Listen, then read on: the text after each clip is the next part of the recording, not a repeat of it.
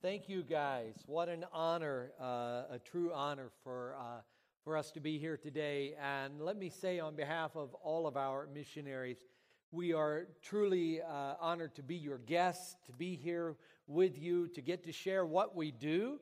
And today I'm going to be sharing with you stories about Sierra Leone. You know, that's where we work in West Africa.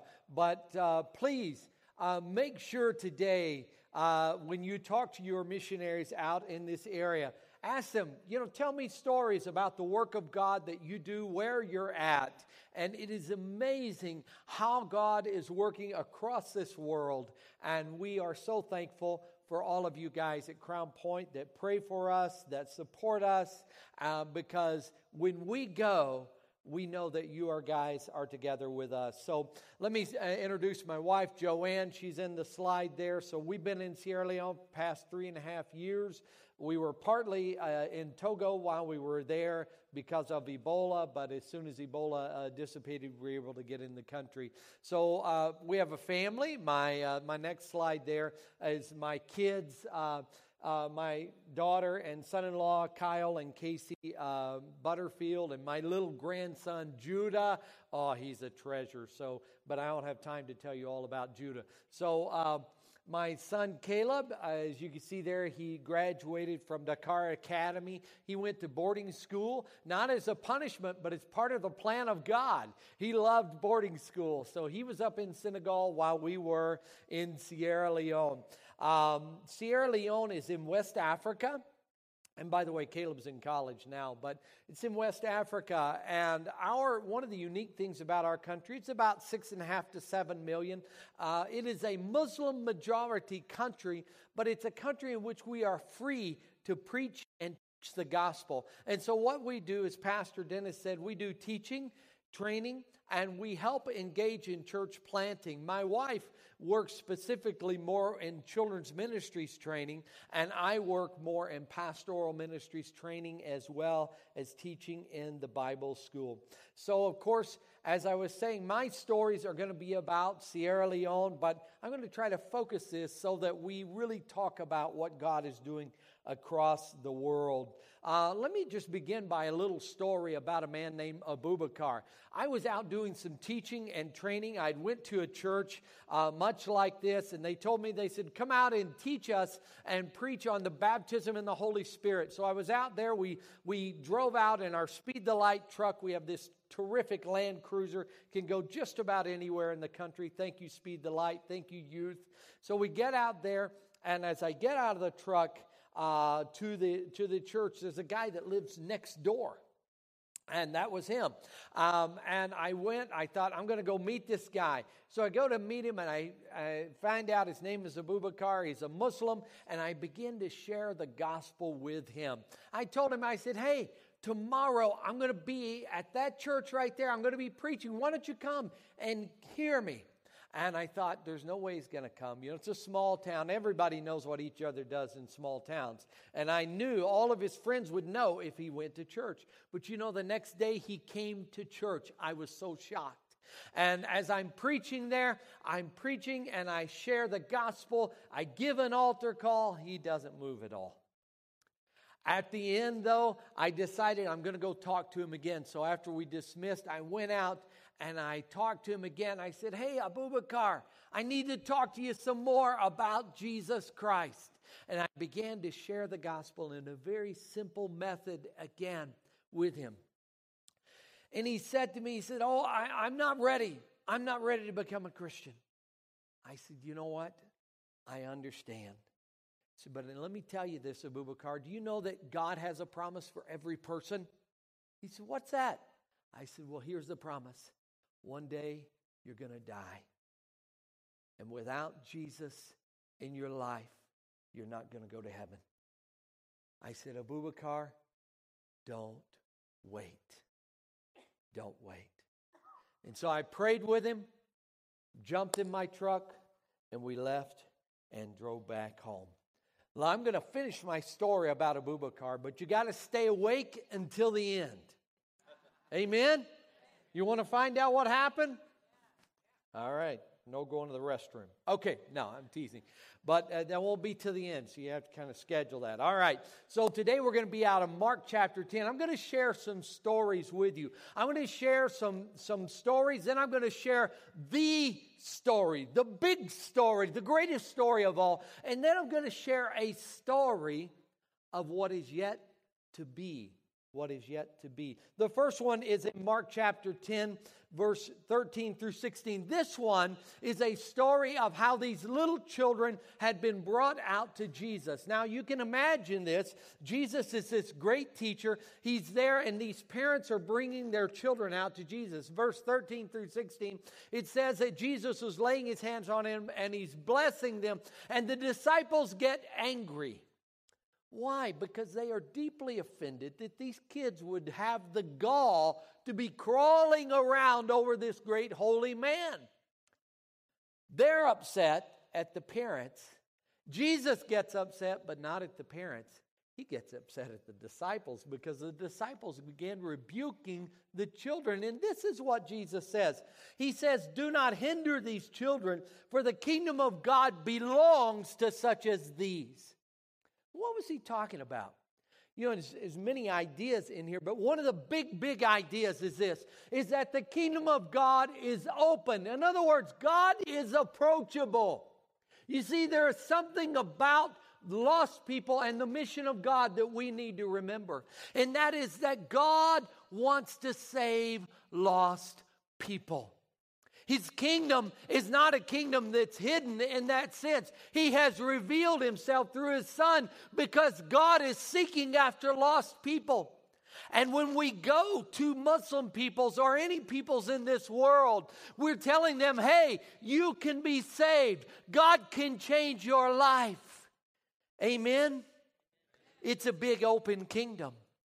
Now, the next story I want to share with you is kind of the opposite of the first story. It's like the opposite side of the coin. This one is in chapter 10, verse 17 through 22. Now, this one is about a guy that I think the disciples were really keen on. They like this guy. He comes up to Jesus. He's wealthy, which always is kind of a plus. You know, you're thinking, you know, if we get this guy saved, Jesus, he could give to the offerings, right?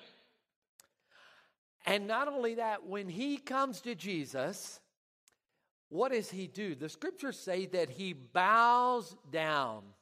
So again, this is kind of rubbing the disciples in the right way.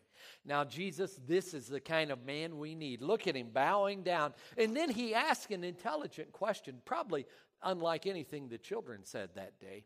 He says this, "Teacher, what must I do to inherit the kingdom of heaven?" And so Jesus begins to talk about different commandments. And it's so interesting. This guy says to Jesus, an astounding statement, "I have kept all of these since I was a child."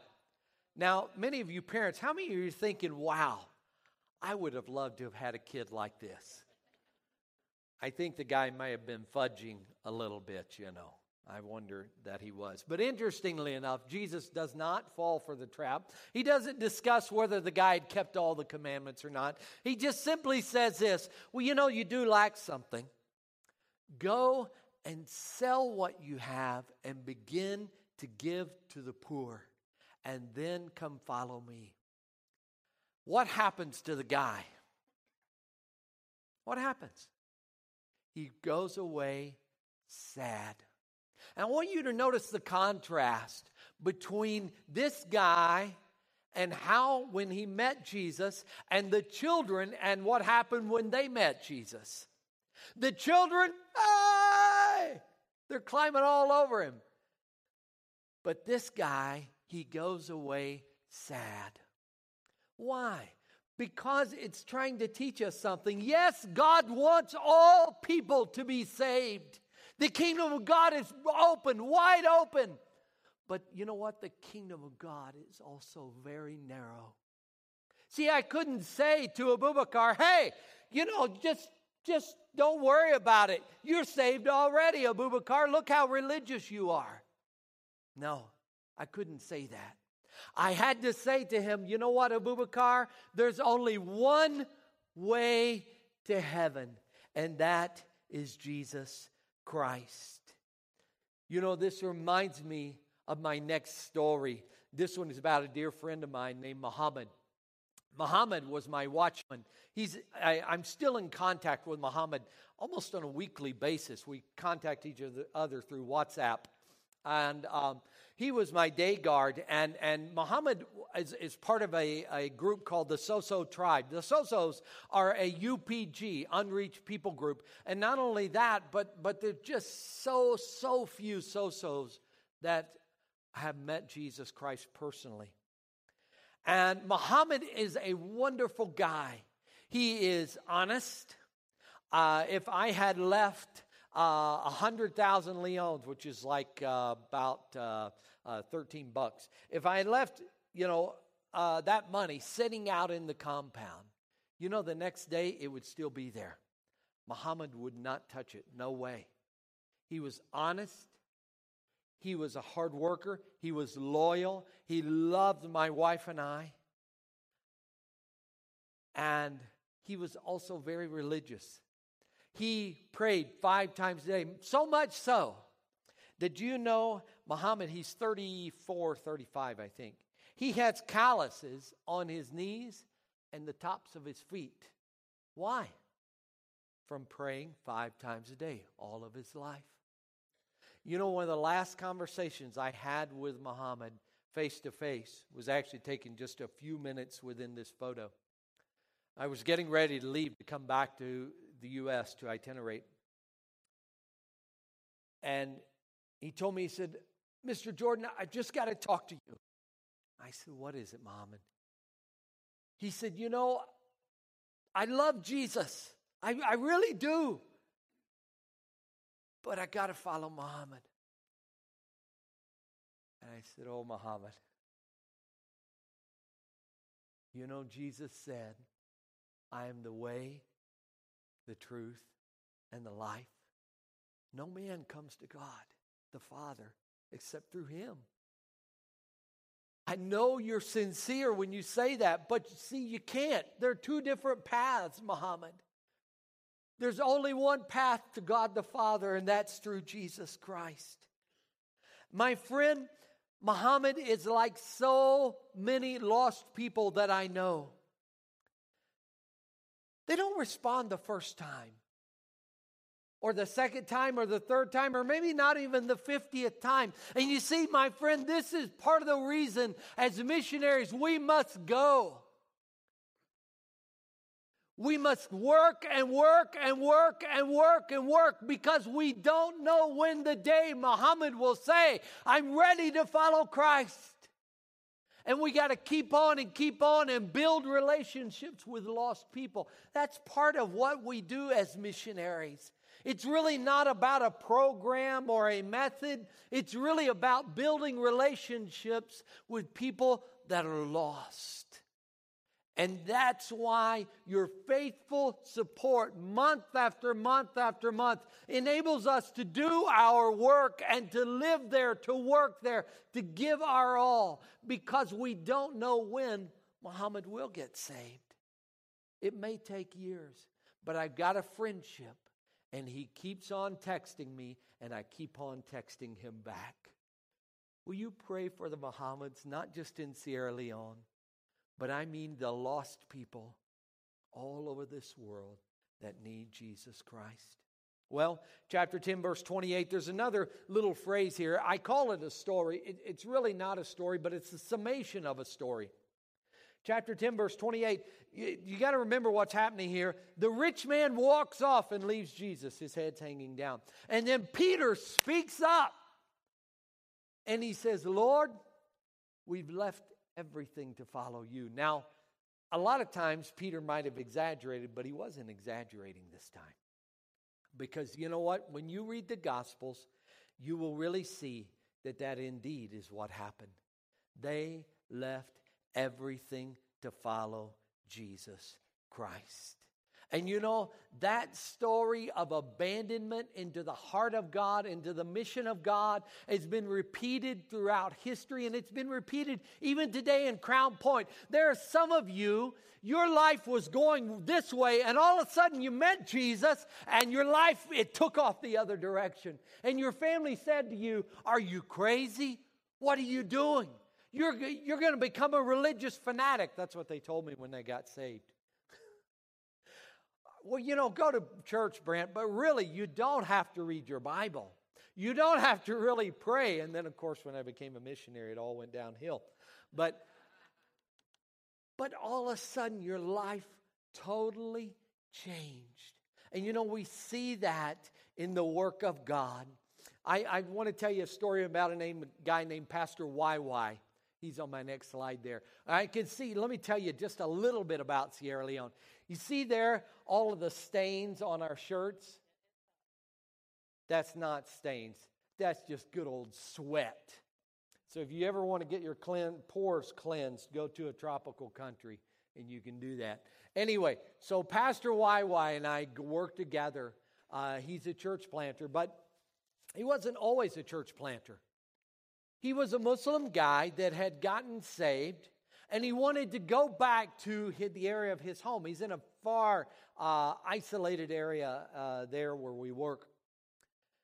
He wanted to go plant a church back there. When he got back there to plant this church, the tribal council that controlled the area wouldn't let him do it. They told him, "We do not want a Pentecostal church in this area. You're going to have to go somewhere else." He said, "Okay."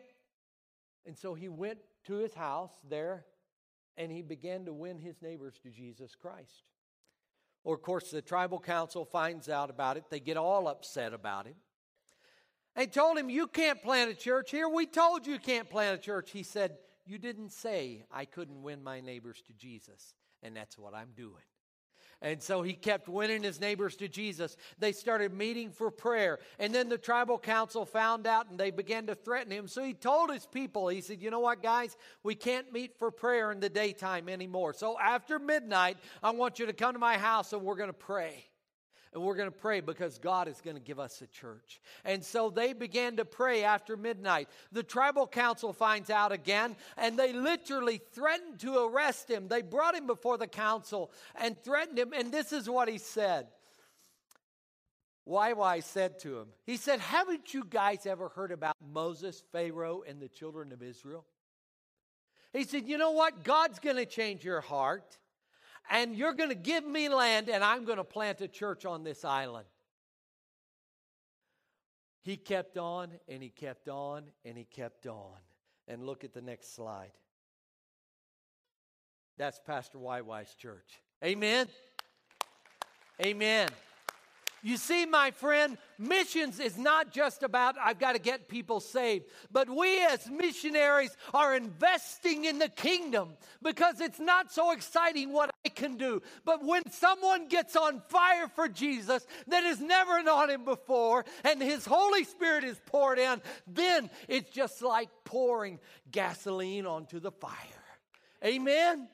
And then the work of God goes on and on because we don't try to make it where it all centers around the missionary. We try to make it where it centers around the kingdom because it's about the kingdom growing. And in the same way that God touched your heart, God is touching people's hearts all over this world, in Russia, in South America, in Australia, in China, in Kansas City. Wherever you are, God is touching people because of your faithfulness and your prayers and your investment in the kingdom. How did it all get started? This is where the story of stories comes in.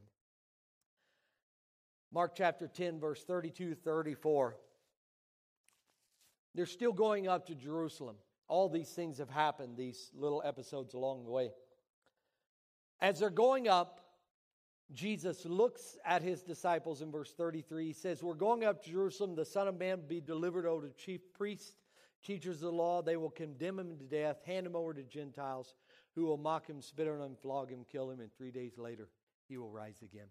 See, this story, my friend, is the story of stories. It is about how God saw a lost world and he gave his son. You know, remembering back on my own time before I met Christ, I was hopeless, confused. I was a slave to sin. I don't know how many times I told people, I'm not going to do that anymore. I'm going to stop this, stop that. And then I went right back into the mud pit. But all of a sudden, when I met Jesus, God wrote a new story on my life. You see, God, when He writes with an ink that will forever change that person. His pen is not filled with blue ink or black ink. It's filled with the blood of Christ. And He writes a new story on our hearts. And you see, missions is about sharing the gospel, because there are some stories of hopelessness in this world, my friend. And as we share this gospel, all of a sudden God takes that person and He writes a new story on their hearts. And their life begins to have meaning and purpose and a new beginning. Now, the last story I want to share is in verse 28 through 31. This is a story that is yet to be. Remember, I told you I'm going to tell you a couple of stories. I'm going to tell you the greatest story of all. And then this is the story, it's not finished. And the cool thing is, you are part of this story, or you can be. You get to be part of the finishing of this story. You remember Jesus had talked to Peter had talked to Jesus. He says, Lord, what will be done for us? Peter, what he was thinking was this: we've given everything. And in his mind, he was kind of like weighing the scales. Lord, I gave this much. Now, are you going to give this much? I mean, I guess all of us have thought that a time or two, right? Lord, I gave a lot in the offering. Look at how much we gave this year. It's not a bad thing. I mean, you will get that little thing in the mail. They still do that in the States, right? Okay. Yeah. You get that in the mail. Wow. Thank God. But this is kind of what Peter was thinking. Is it going to be equitable? And maybe you're thinking that today, because maybe God has begun to speak to you about missions, about Maybe one of you have a kid that's called to be a missionary. I was talking to little Tanner earlier, and he was telling me about his sister. I don't know where his sister is, but anyway. Maybe one of you has a call. God's speaking to your heart about some place, wherever it is. And you think, Lord, what's going to be done for us? Jesus said this: no one who has left home or brothers or sister or mother or father or fields for me in the gospel will fail to receive 100 times as much in this present age. Homes, brothers, mothers, sisters, children, fields, and along with them persecutions, and in the age to come, eternal life. You see, the kingdom is really not about justice or equitable justice, kind of like we do it. I give this much, you give me that much. It's not a transaction. The kingdom is about surrender all you have, and God says, I'm going to give you all I got. And let me tell you, if you give all you have, God is going to give you more than you ever imagined. Amen? The kingdom is not about equality of giftings. The kingdom is about grace. And when you surrender what you have, as you are faithful to the work of God, no matter what it is, as you give your all, as you abandon yourself into the work of God, into the mission of God, God pours out all that He is. And let me tell you, all that we are is a speck compared to all that God is. And He will pour forth His grace far more than you ever poured out for Him. All over this world, my friend, people are waiting to hear the call of Jesus, "Come unto me." Those who do so freely will enjoy his presence, but we cannot come to him in the world. That's the way that works. Coming to Jesus does mean abandoning ourselves. He is our fulfillment. Jesus said, "I'm the way, the truth, and the life." As followers of Jesus, we are like him. He left his home and he surrendered to his Father's plan. And let me tell you, I'm here today to remind all of us, Christian, this world is not your home. You and I are called to abandon ourselves to the things of this world and to follow him. All over this world, there are people who are lost, whose stories are empty, full of confusion, full of pain, and they have yet to hear the only story that really matters, the story of the gospel. Others have heard the story time and time again, but you see, they need to hear it one more time. And after that, if they haven't surrendered to Jesus, they need to hear it again. But you know, many in different parts of the world have honestly never heard the gospel, not one time. As a missionary, the reason I signed up to be a missionary, I want to be a part of people's story, the story that God is writing. I want to be a part of it.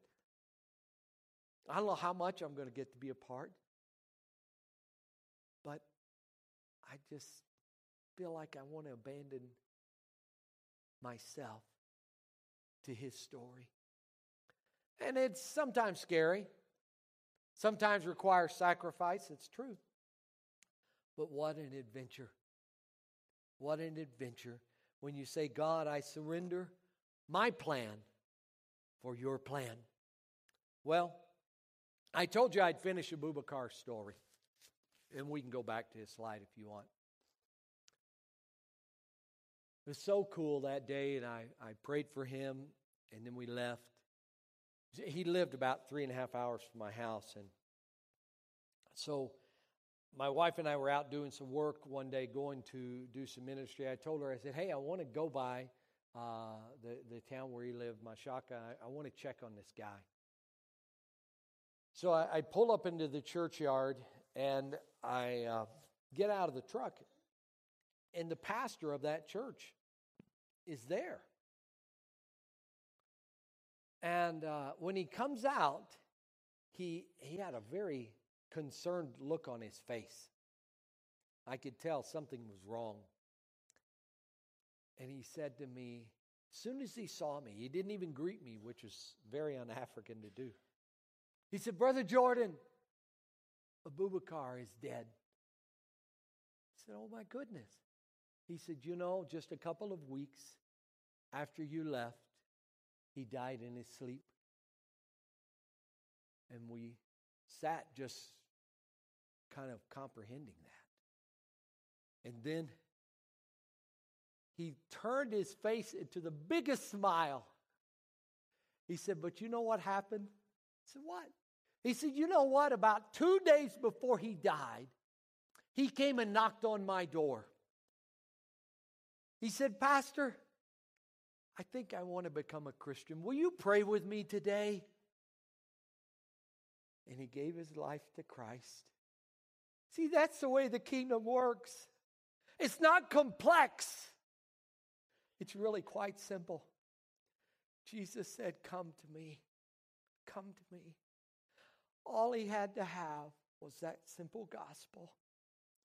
And I believe he is in heaven today. Now I have one question for you. We talked about stories, right? What's the story of your life going to be? Today I want to challenge you. Let God be the author of your story. Don't try to work it all out. Give him your heart, your life, and your all. Begin to support the mission of God like you have never supported it before. Abandon yourself to the work of God. Say, God, I'm not going to give a part. I'm going to give my all, and then my funding will be the fruit of the surrender of my heart. Scary stuff. But let me tell you, you're going to be amazed by the story that God is going to write, not just in your life, but in the lives of others, because you gave your all. Your all. Let me pray for you. Oh God, maybe there's someone here today that doesn't know you. And Lord, here in a missions convention of all places, what a day to begin a relationship with you. I pray you would touch their hearts. Maybe there's some that feel a call to the mission of God. They don't know how it's going to work out. Don't know exactly where it's going to go. Just something's pulling them. Help them to surrender that as well. In Jesus' name, amen.